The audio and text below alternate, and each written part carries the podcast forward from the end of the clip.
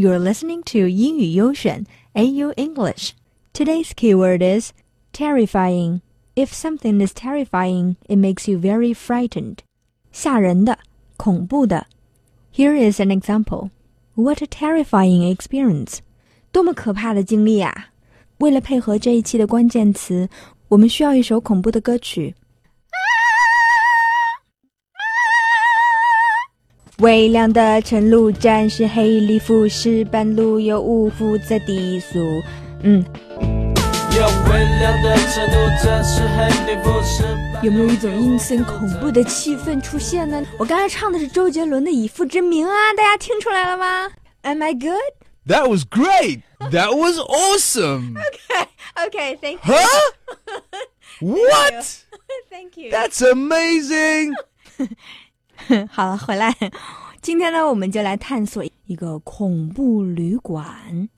在法国的南部，有一处存在了几个世纪的地下墓穴。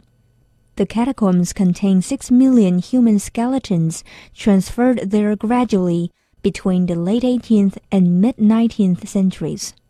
这么多人类的尸骨，为什么都聚集到这个地下墓穴中了呢？原来，因为公共卫生的问题，周围的墓园全部都关闭了，生者只能把逝者的遗骸移到此处。现在呢，这个地方被人租下来，改造成一家旅馆。A night in the world's largest grave is on offer from Airbnb.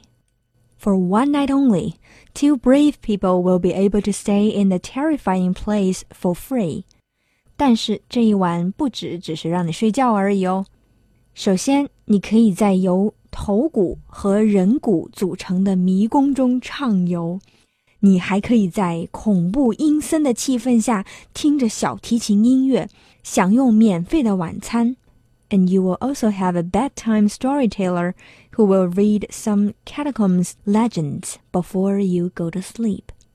在这众多的骷髅中，其中有一句是法国着名预言家 Jean de La Fontaine 有文化吧？还不是谁想去就能去的呢？For a chance to be the first people to wake up alive in the catacombs, hopefuls must submit a story of 100 words maximum in English or in French, explaining why they are brave enough before October the 20th. 想不想去体验一下呢？想去的话，赶快写信给这个 Airbnb 的这个网站吧。反正我是倒找钱也不去的。微凉的晨露沾湿黑礼服，石板路有雾伏在低速。嗯，